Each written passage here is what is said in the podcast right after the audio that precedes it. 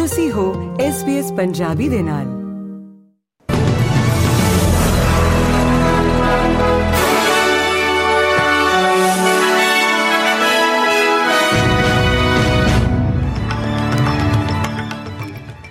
SBS ਦੇ news desk ਤੋਂ ਇੱਕ ਵਾਰ ਫੇਰ ਤੋਂ ਤੁਹਾਡਾ ਸਾਰਿਆਂ ਦਾ ਸਵਾਗਤ ਹੈ ਜੀ।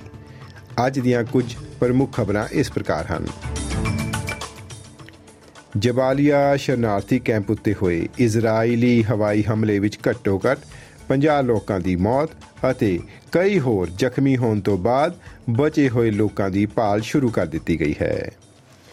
ਇਜ਼ਰਾਈਲੀ ਫੌਜ ਨੇ ਹਮਲੇ ਦੀ ਜ਼ਿੰਮੇਵਾਰੀ ਲੈਂਦੇ ਹੋਏ ਕਿਹਾ ਕਿ ਹਮਾਸ ਦੇ ਸੀਨੀਅਰ ਕਮਾਂਡਰ ਇਬਰਾਹਿਮ ਬਿਆਰੀ ਸਮੇਤ ਕਈ ਅਤਵਾਦੀ ਮਾਰੇ ਗਏ ਹਨ, ਜਿਨ੍ਹਾਂ ਨੂੰ ਉਹਨਾਂ ਨੇ ਨਿਸ਼ਾਨਾ ਬਣਾਇਆ ਸੀ।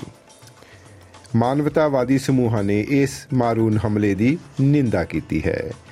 ਗਾਜ਼ਾ ਦੇ ਅਲ ਸ਼ਿਫਾ ਹਸਪਤਾਲ ਵਿੱਚ ਡਾਕਟਰ ਅਬੂ ਸਿਤਾ ਨੇ SBS ਨਿਊਜ਼ ਨੂੰ ਦੱਸਿਆ ਕਿ ਜ਼ਖਮੀਆਂ ਦੇ ਇਲਾਜ ਲਈ ਲੋੜੀਂਦੀ ਸਪਲਾਈ ਨਹੀਂ ਹੈ।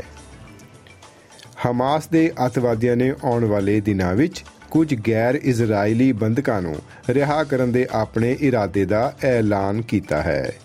7 ਅਕਤੂਬਰ ਨੂੰ ਹਮਾਸ ਦੇ ਬੇਰਹਿਮ ਹਮਲੇ ਤੋਂ ਬਾਅਦ ਫਲਸਤੀਨੀ ਅਤਵਾਦੀਆਂ ਨੇ ਲਗਭਗ 240 ਲੋਕਾਂ ਨੂੰ ਹਿਰਾਸਤ ਵਿੱਚ ਲਿਆ ਹੈ, ਜਿਸ ਕਾਰਨ ਤਾਜ਼ਾ ਸੰਘਰਸ਼ ਸ਼ੁਰੂ ਹੋਇਆ ਹੈ।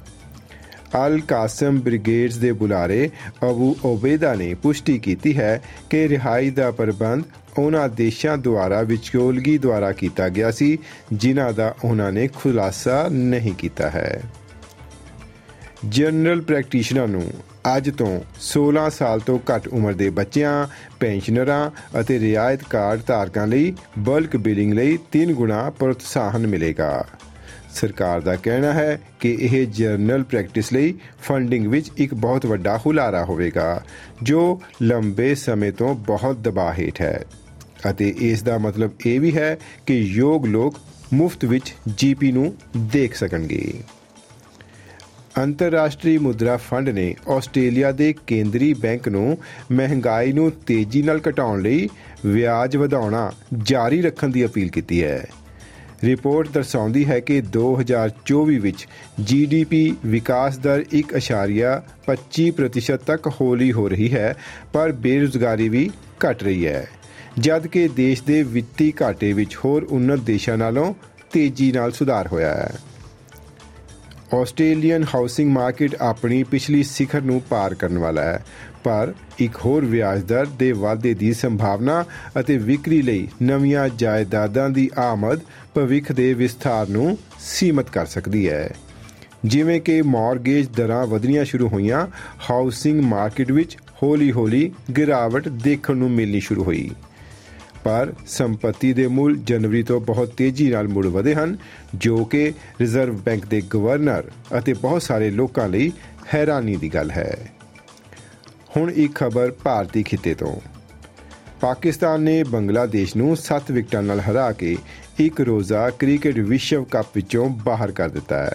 ਸਾਬਕਾ ਚੈਂਪੀਅਨ ਨੇ ਬੰਗਲਾਦੇਸ਼ ਦੀ ਪੂਰੀ ਟੀਮ ਨੂੰ 204 ਦੌੜਾਂ ਉੱਤੇ ਆਊਟ ਕਰਨ ਮਗਰੋਂ 32.3 ਓਵਰਾਂ ਵਿੱਚ 3 ਵਿਕਟਾਂ ਗਵਾ ਕੇ ਟੀਚਾ ਹਾਸਲ ਕਰ ਲਿਆ।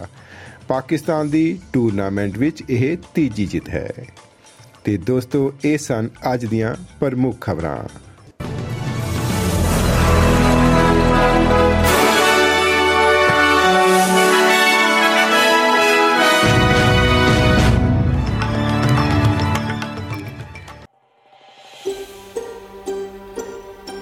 ਕੀ ਤੁਸੀਂ ਇਸ ਤਰ੍ਹਾਂ ਦੀਆਂ ਹੋਰ ਪੇਸ਼ਕਾਰੀਆਂ ਸੁਣਨਾ ਪਸੰਦ ਕਰੋਗੇ? Apple Podcast, Google Podcast, Spotify ਜਾਂ ਜਿੱਥੋਂ ਵੀ ਤੁਸੀਂ ਆਪਣੇ ਪੋਡਕਾਸਟ ਸੁਣਦੇ ਹੋ।